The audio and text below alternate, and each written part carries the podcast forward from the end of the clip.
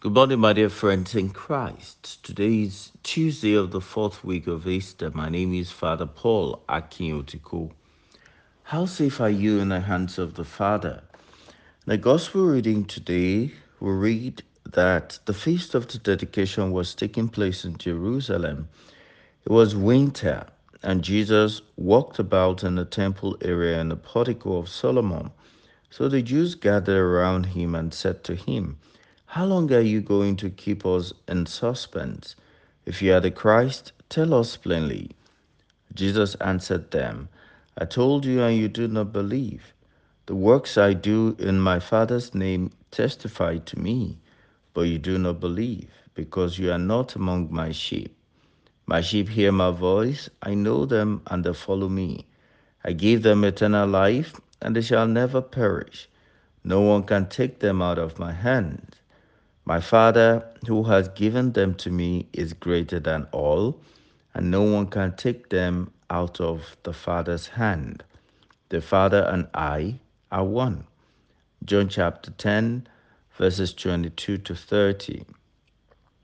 Dear friends, Jesus tells us what he is capable of doing and how nothing can happen to us once we are with him in clear terms. He said, My sheep hear my voice. I know them, and they follow me. I give them eternal life, and they shall never perish. No one can take them out of my hand. My Father who has given them to me is greater than all, and no one can take them out of my Father's hand. Did you hear him say, No one can take them out of my hand?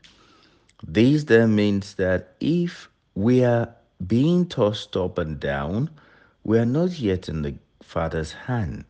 For if we are in his hands, nothing can take us away from him.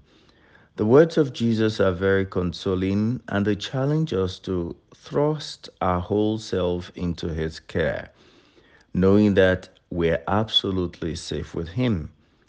Dear friends, we must begin to live our lives in faith, knowing that we are God's sheep and he has said of us, My sheep hear my voice, I know them, and they follow me. I pray that with the grace of God, we will hear his voice remain in his care, and carry out his instructions. May nothing take us away from the Father. God bless you.